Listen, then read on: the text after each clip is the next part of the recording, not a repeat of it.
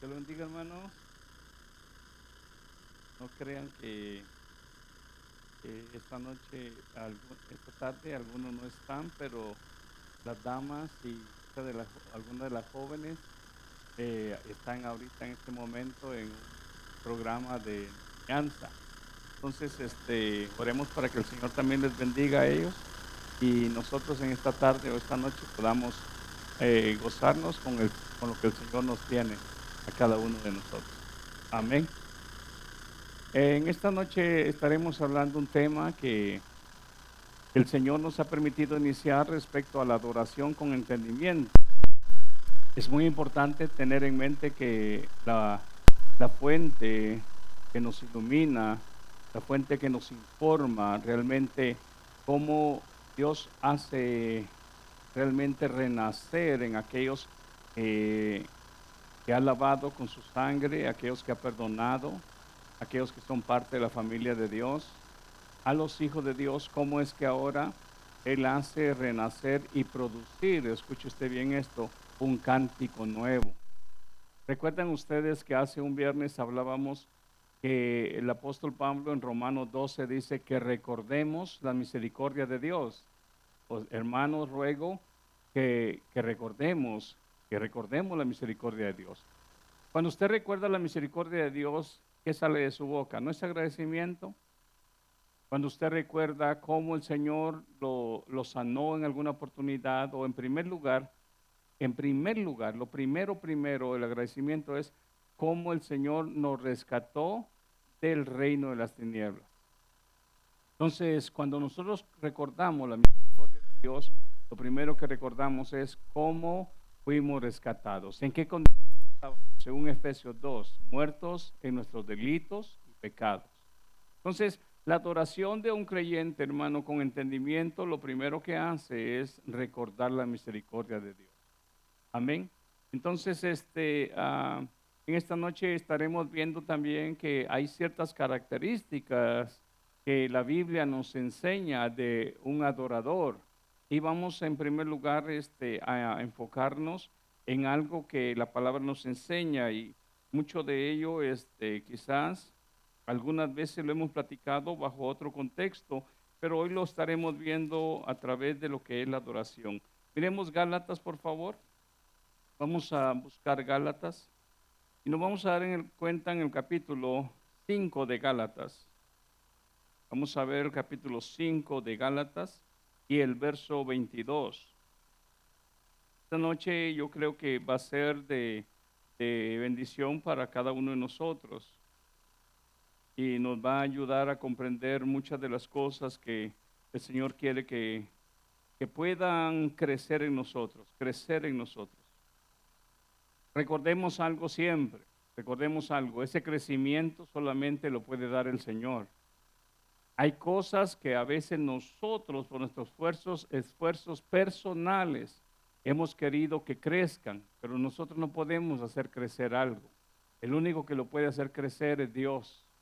Nosotros podemos buscar el rostro del Señor. Nosotros podemos, como dice Santiago, creo que es el que dice, si alguien no tiene sabiduría, pídala a Dios, es Santiago. Entonces, lo único que podemos decirle, oh Dios, hoy aquí muestra tu palabra unas características de un adorador pero hay algo que tenemos que tener en mente y tenemos, hasta que no lo admitamos, no nos rendimos o no nos postramos. La palabra adorar es postrarse, eh, eh, postrarse, rendirse a Dios. Hasta cuando entendemos que no somos capaces nosotros por sí mismos de alcanzar estas características o estas cualidades o este carácter, sino que solamente depende de la acción del Espíritu Santo en la vida ahora del creyente este, entonces ahí es donde se rinde nuestro ser. Miremos qué dice entonces Gálatas 5:22. Más, ¿qué dice?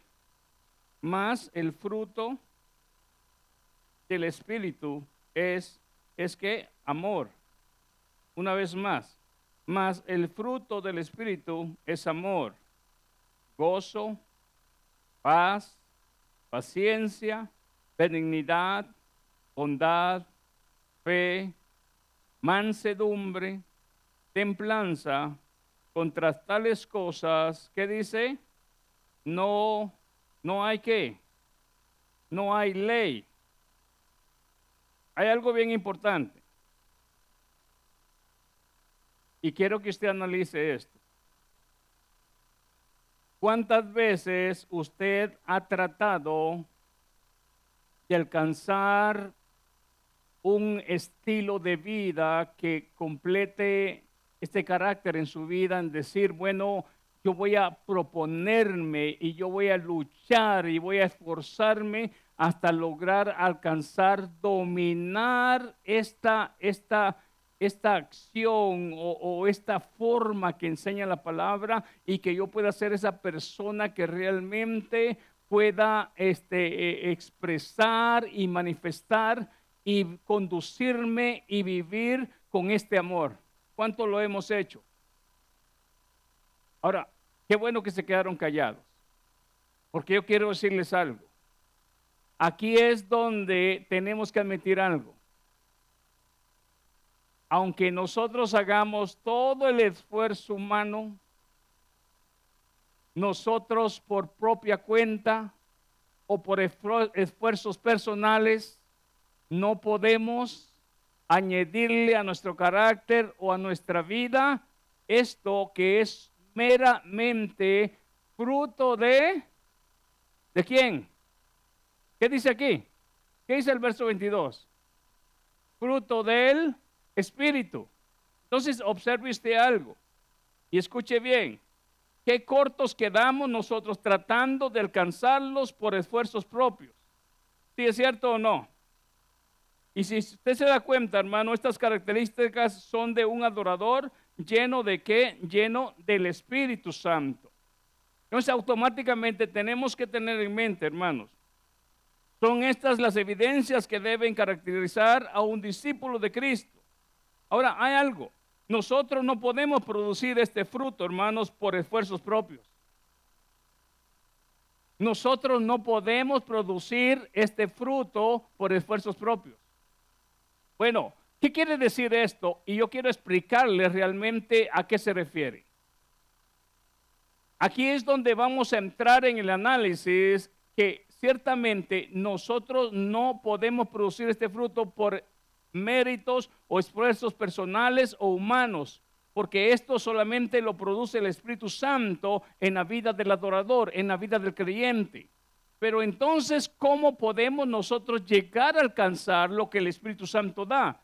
Cuando nosotros mismos entendemos que ahora somos templo y morada del Espíritu Santo, que es el Espíritu Santo el que guía, es el, Espíritu Santo el que enseña, el que corrige, y cuando en obediencia a Dios nosotros nos humillamos buscando de Él, buscando de Él, fíjese bien, el agradarlo a Él y acercándonos con humildad, reconociendo que de nosotros mismos no podemos producirlo, al rendirnos a Dios y adorarle, entonces Él comienza a producir, fíjese bien, en nosotros esa evidencia, porque desde el día que creímos fuimos sellados con qué?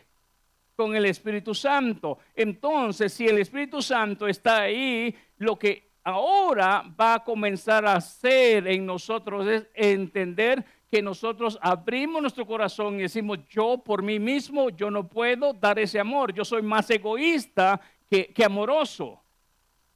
O sea, en vez de, porque esa es nuestra humanidad, la humanidad, el carácter del hombre, en vez de ser amoroso, tiene más ira, más envidia, más celo, más este orgullo. Pero el fruto del Espíritu no es así. Entonces, aquí es donde nos damos cuenta, cuando admitimos nuestra gran necesidad y nuestra gran dependencia de Dios. Ahora la pregunta es esta, ¿Cuánto lo admitimos? ¿Cuántos creemos muchas veces que por esfuerzo propio lo vamos a alcanzar? Y quiero explicarles algo que desde niño yo lo pude ver. La palabra del Señor nos enseña a orar, es cierto. La palabra del Señor nos enseña a meditar en su palabra. La palabra nos enseña también a ayunar y a buscar el rostro del Señor. Pero escuche bien algo. Cuando alguien dice, es que yo voy a ayunar 40 días, porque yo a partir de esos 40 días, entonces yo voy a tener dominada esa, ese carácter en mi vida. Es que no soy yo.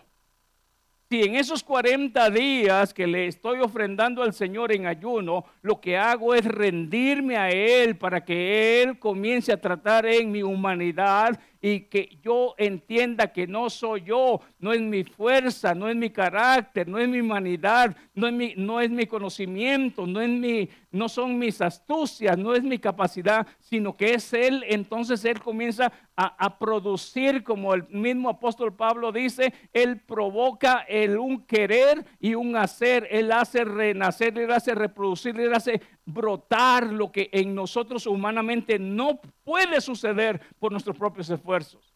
Ahora, ¿qué son esos propios esfuerzos, hermano? Aquí hay algo bien importante. Fíjese bien que quiero compartirles.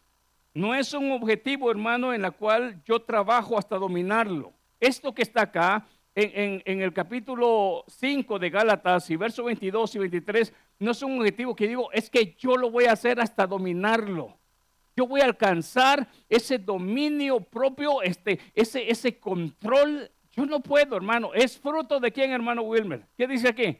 ¿Es fruto de quién? ¿Quién lo produce? No lo produce usted por más esfuerzo. Aquí es donde mucho creyente cayó, hermano, y yo quiero mencionarles una palabra, astecismo. Astecismo, ¿sabe qué significa esto? Cristo lo mencionó también de otra manera, los los, ah, ah, vamos a ver qué es la palabra, austeros. ¿Sabe qué es la palabra austerismo? En primer lugar, quiero mencionarles lo que Cristo mencionó en San Mateo 6, 16, porque ahí es donde muchos en aquel momento que conocían la escritura, pero no entendían el significado, pensaban que por el esfuerzo propio ellos podían, en primer lugar, alcanzar justicia propia. Y no solamente eso, hubo un maestro de la ley que le dijo a Jesús, haciendo que yo puedo alcanzar la vida eterna. En otras palabras, no es por mérito ni por esfuerzo propio. Eso está inalcanzable humanamente. Solamente Dios lo podía proveer. ¿Ustedes lo creen en esta noche?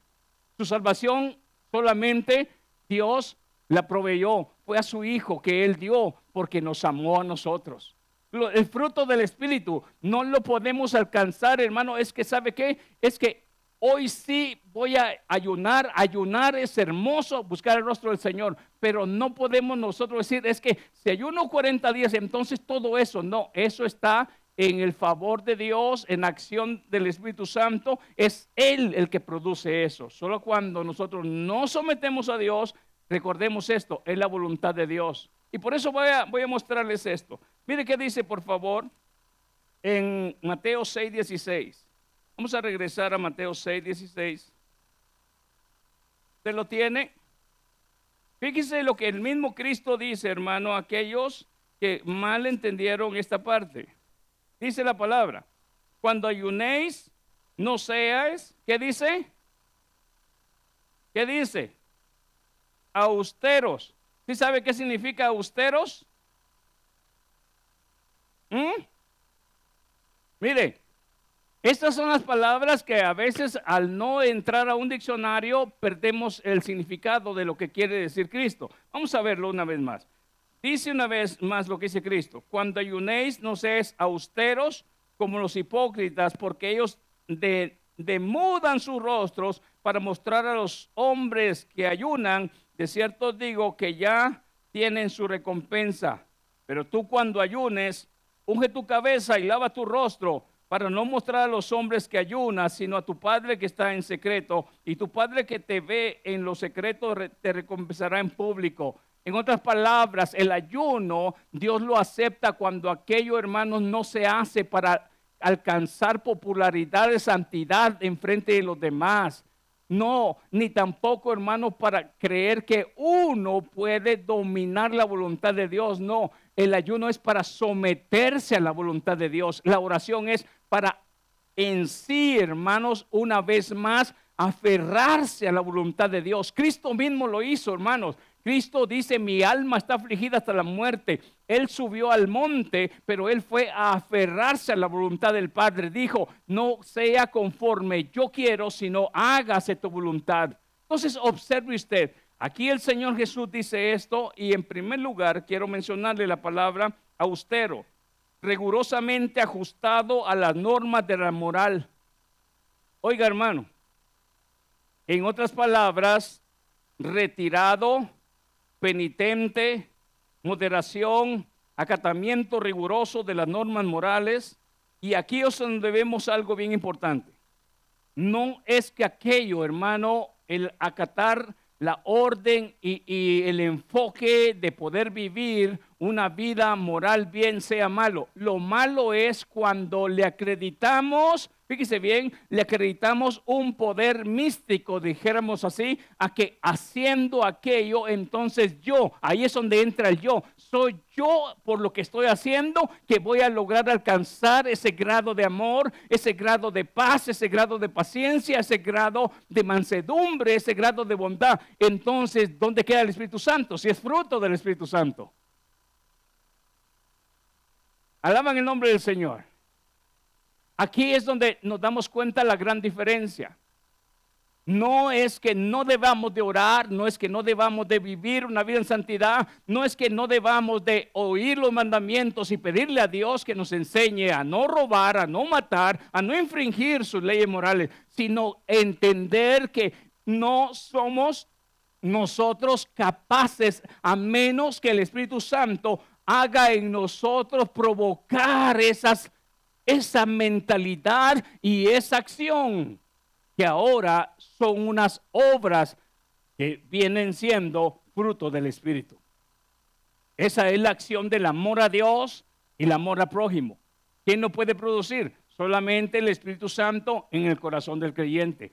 La pregunta es, aquí es donde el adorador o el creyente o el discípulo reconoce su incapacidad para alcanzarlo por propios medios, por sus propios esfuerzos. Y ahí es donde nos rendimos a Él diciendo, Dios, yo no sé, yo no puedo, yo no entiendo, yo no conozco, pero yo sé que tú sí lo puedes hacer. Y aquí estoy, rendido ante ti, porque quiero adorarte. En primer lugar, sabiendo cómo amarte a ti, como tú enseñas en la palabra, con todo el corazón, con toda la mente, porque yo humanamente estoy más aferrado a los a los quehaceres de la vida, a las preocupaciones de la vida, pero si tú obras en mi mente, entonces la mentalidad renovada de Romanos 12, 2 nos enseña a poder cambiar el molde. Dice, cambiando nuestra moldura de este mundo ahora a una moldura mental de cómo piensa un adorador. ¿Qué es un adorador? El que sabe adora ahora dónde está su tesoro. Y Jesús dijo,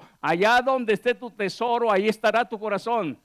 Si mi tesoro está en todo lo que poseo terrenalmente, entonces mis ojos mi mente, mi corazón y mi fuerza estarán conectados a eso.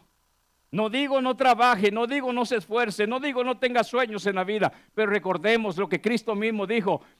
Mira y, guarda eso allá donde el ladrón no puede entrar, ni el orín lo corrompe, ni tampoco la polía lo puede despedazar. Entonces tenemos que darnos cuenta que para que eso se produzca, solamente es la acción del Espíritu Santo en nuestras vidas. Mire lo que enseña aquí el Señor Jesús. Dice una vez más, austeros. Voy a darle un poquito más de esta palabra. Ahora, astecismo denomina una actitud y un modo de vida cuyo objetivo es la perfección moral y espiritual del ser humano a través de la renuncia de los placeres Aquí es donde una vez el hombre dice, bueno, yo voy a lograr alcanzar esa, esa estabilidad espiritual a través de la renuncia a los placeres. Cuando digo placeres, hermano, no estoy hablando de los, de los deseos engañosos o de los deseos humanos o, o, deseos carnales. Este, estamos hablando que esta renuncia de estos austeros están diciendo, yo no necesito aire acondicionado, yo para que mi cuerpo tiene que hacerse a, vivir en una cueva y esta clase de personas decidieron vivir en cuevas sin luz, sin, sin, sin, ninguna comodidad. ¿Por qué? Porque aún en sus cuerpos malentendieron lo que el apóstol Pablo dice, yo pongo mi cuerpo en servidumbre. Mucha gente hasta se latiga en la espalda para ellos producir dolor y de esa manera decir, yo castigo a este cuerpo porque quiero mm, meterlo en sujeción cuando es solamente la obra del Espíritu Santo que puede, hermano. Si el Espíritu Santo no pone en cinta, es ahí Si el Espíritu Santo no pone en cinta a un hombre o a una mujer, ninguna otra cosa podrá hacerlo. Ahí es donde la palabra quiere explicarnos a nosotros. Un verdadero adorador entiende que esas características o ese carácter solamente viene como fruto del Espíritu Santo. Entonces un adorador lo primero que entiende es de lo que Cristo dice. Esos adoradores que adoran en espíritu y verdad entienden que no alaban por, por acción emocional de su boca, actúan porque ahora ellos reconocen la misericordia de Dios. ¿Cuál es? Dios, si tú no produces en mí el amar, yo no puedo amar a nadie. Si tú no produces en mí el entender, es el tener esa confianza, porque Dios se ha mostrado y Dios se ha revelado. Ahora, ¿qué es lo que el Señor nos hace en nosotros? Se está produciendo en nosotros entender aún, hermano, lo que Dios está diciendo en su palabra. Entonces, nuestra dependencia a Él, entendiendo primero lo que su palabra dice. Por eso hablamos hace un domingo, cómo nosotros podemos adorar con entendimiento. Estoy en momento de aflicción, pero recuerdo Colosenses. Eh, que es este 2.15, hermano, cuando 2.17, donde dice que por él fueron creadas todas las cosas y en él subsisten todas las cosas. ¿Sí? Entonces, cuando usted o yo estamos en una situación difícil y recordamos que Dios tiene el control de todo, es ahí donde entendemos, no es la ausencia del problema, sino que es la presencia de Dios en medio de cualquier situación que vivimos. Entonces podemos adorar a Dios y recordar lo que el apóstol Pablo dice, dar gracias a Dios en todo tiempo. Ahora le pregunto a usted, ¿te cuesta a veces adorar a Dios en los tiempos difíciles? ¿Cuesta adorar a Dios cuando cruzamos por el valle de sombra y de muerte, como dice el, el siervo David? Sí. Cuesta cuando, cuando, cuando no hay abundancia, si no hay escasez. Pero ¿sabe qué es lo que hace la palabra a un adorador? Según el apóstol Pablo dice, en todo he sido enseñado, cual sea mi circunstancia. He aprendido a vivir en abundancia y también en escasez. ¿Y sabe qué, hermano? Es ahí donde podemos mantener esa templanza, es ahí donde podemos mantener ese dominio propio. Pero no es un autocontrol, porque si decimos, es que yo tengo un autocontrol, ¿a quién se lo acredita? ¿Al Espíritu Santo o a usted mismo? Entonces, cuando entendemos que el Espíritu Santo está obrando en ese dominio propio y estoy adorando al Señor con esas características en mi vida, entonces podemos nosotros traerle al Señor, fíjese usted bien, una adoración con un corazón y como dice el apóstol Pablo, recordando que los hombres levanten manos, ¿qué dice en todo lugar? Manos que santas Ay, hermano, pero si con esas manos acabo de noquear a alguien y, con esas manos acabo de maltratar a alguien en el freeway haciéndole señales obscenas. Y cuando digo manos, no solamente me refiero al órgano de mi cuerpo meramente, sino que a todas las obras que ese símbolo de manos concierne todo lo que hacemos. Hombres que estén conscientes que quizás si le ha fallado al Señor, en primer lugar acudir a Él y decirle, Señor, aquí en una de estas características menciona la palabra mansedumbre. Y yo perdí los estribos, yo me, no pude soportar, pero ¿quién, hermanos, produce la mansedumbre si no es Dios? Hay algo bien importante aquí. Y fíjese bien, por favor, y quiero darle un poquito más, que no es a través de nuestros propios medios. Fíjese bien, cuando hablamos de estos este, austeros, son gente que renuncia a comodidades, lujos, posición material, renuncia a satisfacer las necesidades del cuerpo y, procura domar las pasiones. Wow. Ahora miremos qué es lo que dice el apóstol Pablo al respecto en Colosenses 2, 21, 23. Porque es que estoy tratando de, enfocar una parte de lo que sí es, pero también de lo que el apóstol Pablo diciendo, el apóstol está diciendo acá, esto no es, esto no es la forma. Mire lo que dice Colosenses 2, 21, 23. Gloria al Señor. Si usted lo tiene, acérquese ahí a, a esta palabra y léalo conmigo en esta noche porque esta palabra nos va a nosotros siempre alumbrar la forma que el adorador tiene que tener en mente. Capítulo 2, verso 21 lo tiene. Mire lo que di, enseña. Fíjese bien. Vamos a regresar al, verso 20. Verso 20. Capítulo 2, verso 20 de Colosenses.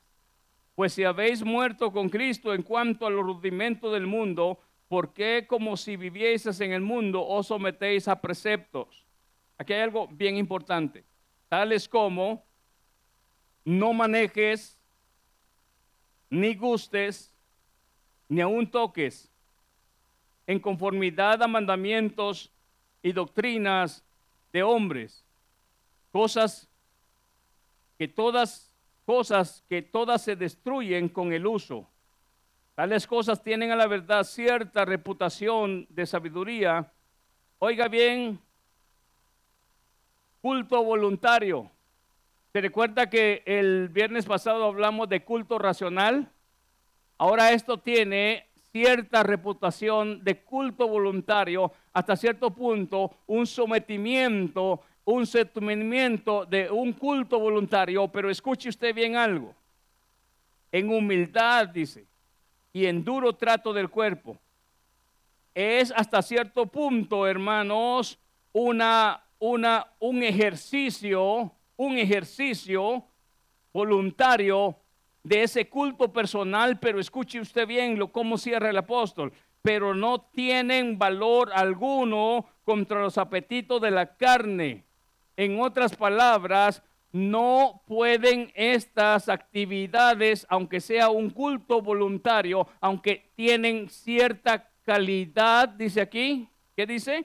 Cierta, cierta reputación de sabiduría en culto voluntario, pero no tienen el poder de hacer crecer un amor, una mansedumbre, una bondad, sino que es sola y meramente la acción del Espíritu Santo del adorador, la acción del Espíritu Santo en el Hijo de Dios. Ahora, ¿cuántos hemos entendido eso? No es por mis fuerzas, no es por caballos ya, no es por jinetes, no es la pelea ahora humana que se gana la batalla, sino que el profeta dice, sino que ahora es con mi Santo Espíritu. Entonces podemos entender, hermanos, que a través de ello y a través de la enseñanza bíblica, cómo ilumina ahora la forma de poder nosotros ver cómo Dios nutre y, va Él reforzando, ayudándonos a crecer, ayudándonos a alcanzar esa madurez. Ahora, observe usted algo. Aquí hay algo bien importante. 1 Corintios capítulo 9, 27. Mírelo por favor. 1 Corintios 9, 27.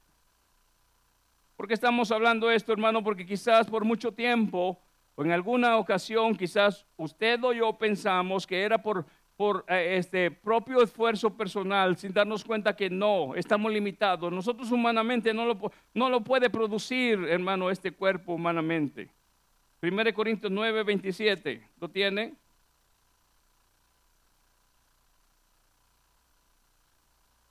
Vamos a verlo. Dice el apóstol, el apóstol acá. Vamos a ver el verso 25. Todo aquel que lucha, de todo se abstiene. Fíjese bien, esta palabra ha sido mal entendida. A eso es lo que me refería al principio cuando hablo de los austeros. A todo se abstiene. Muchos pensaron que para poder tener una vida más santa, más, más limpia, más pura, tenían que alejarse a los desiertos, vivir en cuevas. Mas sin embargo Jesús en la oración de San Juan 17 dijo, Padre, yo te pido por estos. Ellos están en dónde?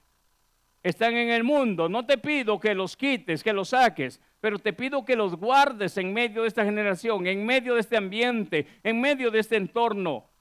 O sea, nunca Jesús dijo, yo Padre te pido que a, tus discípulos o a mis discípulos tú los saques y le sacas una ciudad solamente para ellos, como han hecho aún muchas denominaciones de los que ustedes ya han oído en estos tiempos que se alejan a las montañas para vivir como ermitaños. No es eso.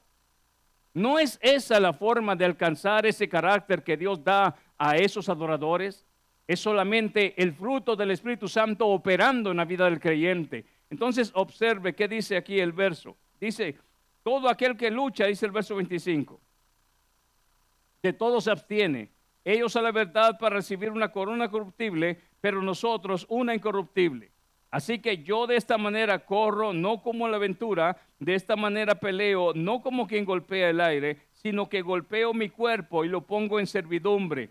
No sea que habiendo sido heraldo para otros, yo mismo venga a ser eliminado. Yo fui un heraldo, yo fui un anunciador que di las noticias y si yo mismo no tomo estas, estas, estas, ¿cómo se dice? Advertencias en mi propia persona, yo mismo puedo quedar afuera, siendo yo un anunciante de este evangelio.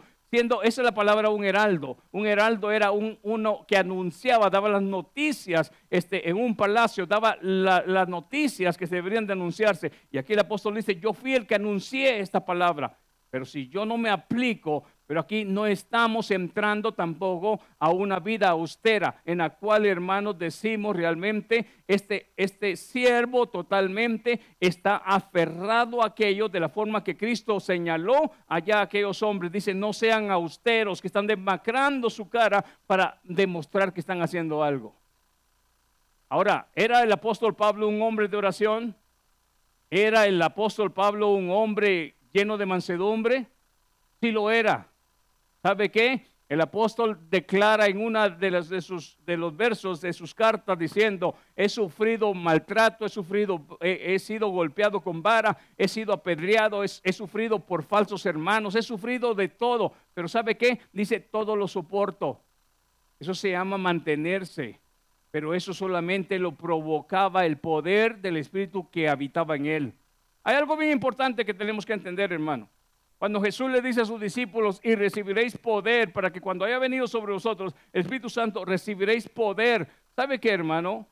Mucha gente lo primero que piensa es un poder para sanar, un poder para levantar muertos, y sí, y un poder para predicar con denuedo, y sí, pero también dice Dios, un poder que te ayudará a tener esa mansedumbre cuando la necesites, ese amor cuando sea necesario, esa bondad cuando se requiera, ese, e, e, esa templanza cuando se requiera en el momento, ese ¿Sabe qué, hermano? Mansedumbre no es debilidad de carácter y muchas veces nos hemos confundido. Es que ese, la palabra mansedumbre tiene que ver con debilidad. ¿Sabía usted que tiene que ver con poder? Pero un poder bajo dominio. Quiero hablarles de alguien, hermano, que la palabra nos ha estado enseñando y mucho ejemplo tenemos y es en Moisés. Miremos por favor una parte de la cual el Señor me permitía analizar respecto a lo que el siervo Moisés, hermano, llegó a tener en su vida.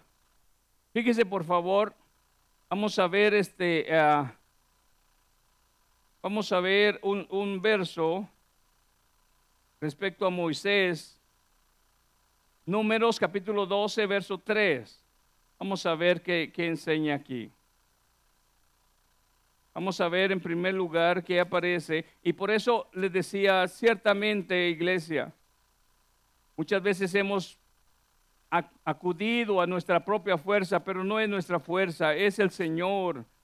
Es el Señor y eso manifiesta nuestra dependencia al Señor cuando lo reconocemos y de ahí nace una adoración sincera. ¿Lo tiene usted capítulo 12 de números? Mire por favor el verso 1. Vamos a ver desde el verso 1. María y Aarón hablaron contra Moisés.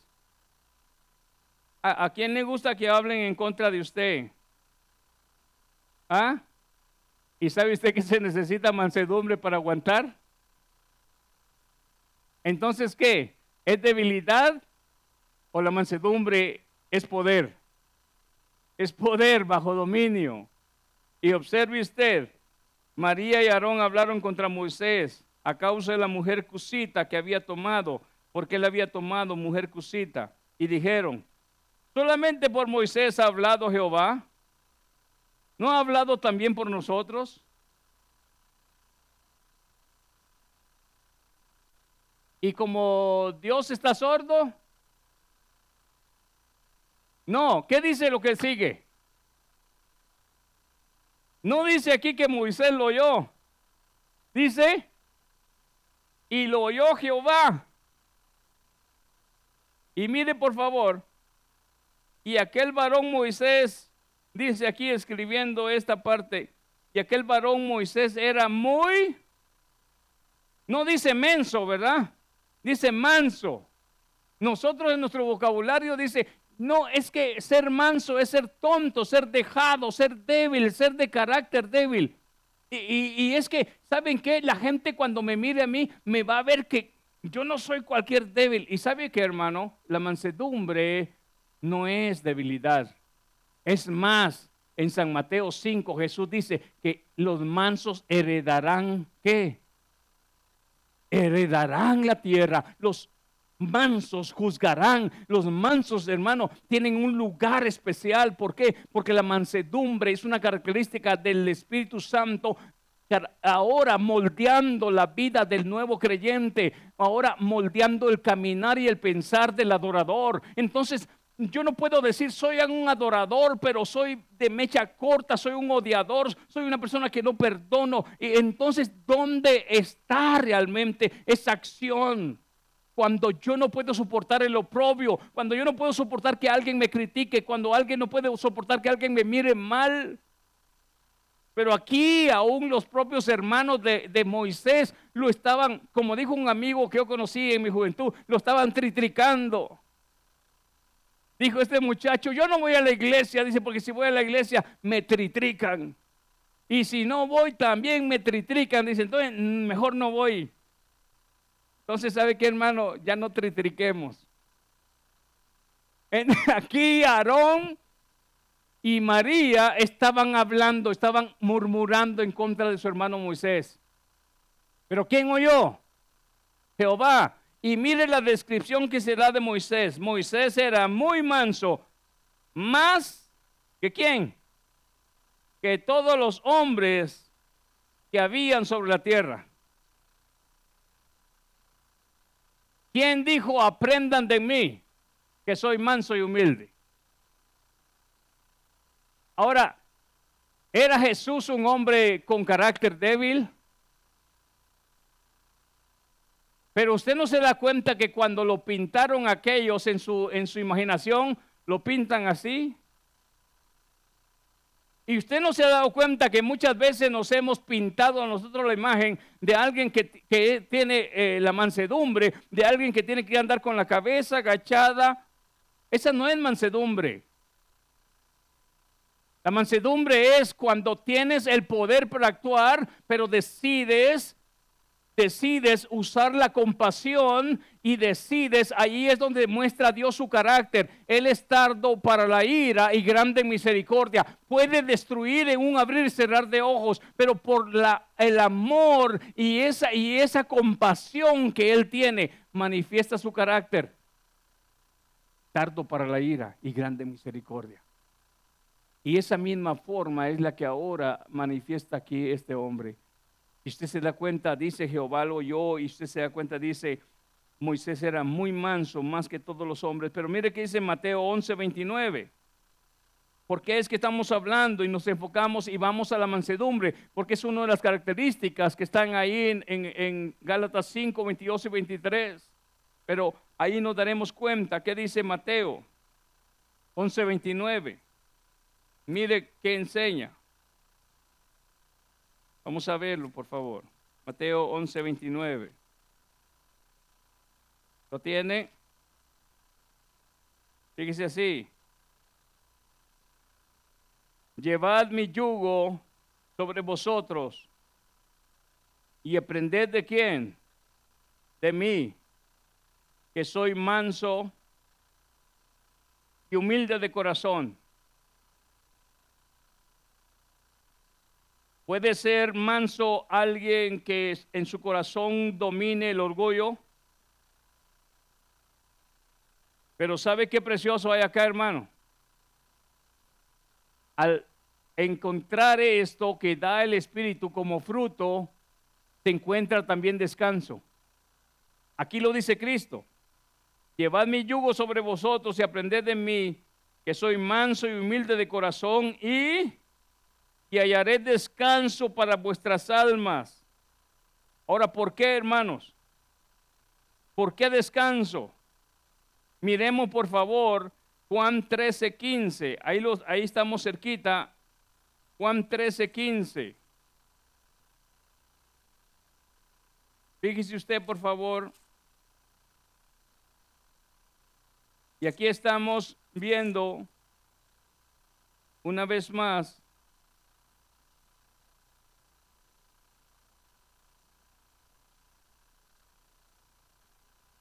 Si Jesús dice, aprendan de mí, es que lo habían visto en él, que era manso y humilde. ¿Puede decir alguien, aprendan de mí, si no miran que es de esa forma? Es ahí donde una vez más entra la palabra que el apóstol Pablo le dice a Timoteo. Tú has seguido mi doctrina y has también seguido mi conducta.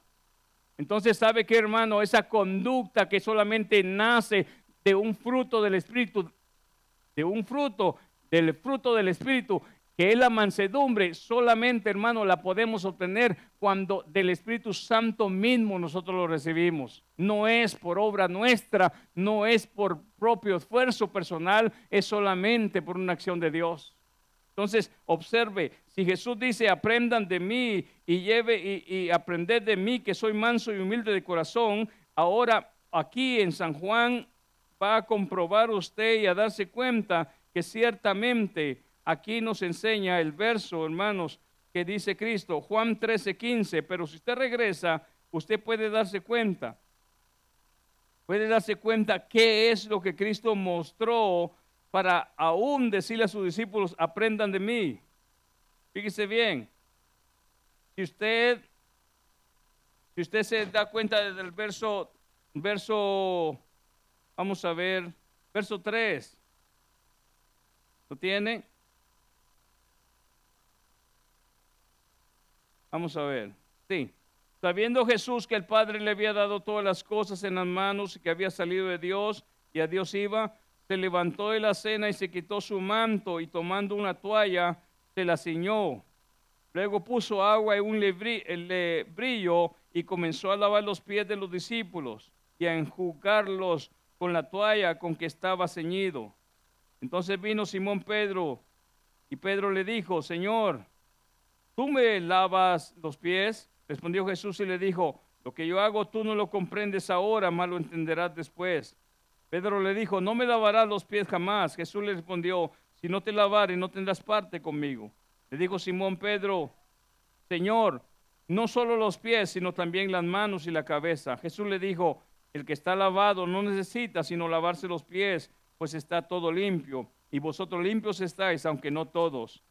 Porque sabía quién le iba a entregar, por eso dijo, no estáis limpios todos. Pero escuche usted y vea el verso 15. Porque ejemplo os he dado, para que como yo os he hecho, vosotros también hagáis. Ahora, quiero preguntarle algo.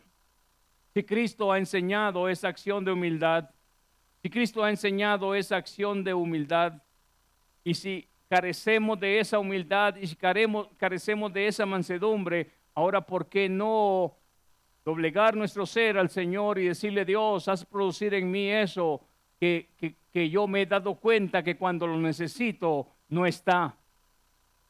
¿Es que tú no lo has dado? Sí, desde el día que creímos, el Señor nos ha, como dice el apóstol Pedro, nos ha bendecido con esas bendiciones espirituales. Pero ahora tenemos que entender que no dependemos de nuestra actitud y nuestro carácter, sino que aquí es donde Cristo mismo dice, aquel que quiera venir en pos de mí, niéguese a sí mismo. Mientras no nos neguemos a actuar a nuestra propia idea y pensamiento, no dejaremos que el Espíritu obre como Él sabe hacerlo.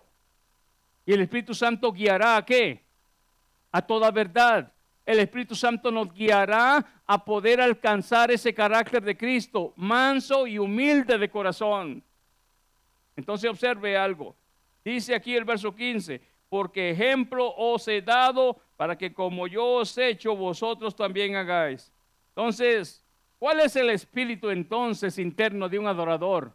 ¿Orgulloso? ¿Altivo? ¿O humilde y con el fruto que el Espíritu da, mansedumbre.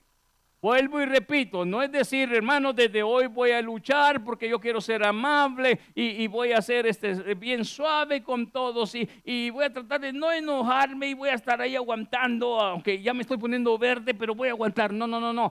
No es su fuerza, es la acción del Espíritu Santo provocando en usted un poder que no es humano, sino que es del mismo Espíritu Santo. Ahora le voy a explicar por qué, hermano. Mire. Yo no sé si a usted le ha tocado, hermano, pero a mí me ha tocado escuchar personas que dicen, hermano, es que a ese hermano o a esa hermana cuando estaba diciendo eso, estaba actuando en el corazón, yo tenía ganas, pero de darle uno bueno. ¿No lo ha oído usted? Pero ¿sabe algo, hermano? Aquí es donde viene la acción del Espíritu Santo.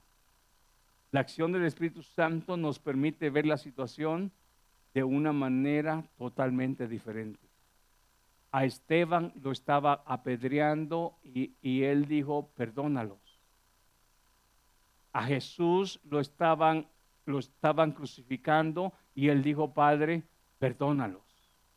En otras palabras, la acción del Espíritu Santo en ese mover de mansedumbre más que querer que le caiga un rayo a aquel y que lo maldiga Dios y que lo haga chicharrón con un rayo, en ese momento es otro mover que no produce esta carne, porque esta carne lo que quiere es, te tocan una mano y tú quieres cortar cuello y cabeza. Esa, esa es la humanidad.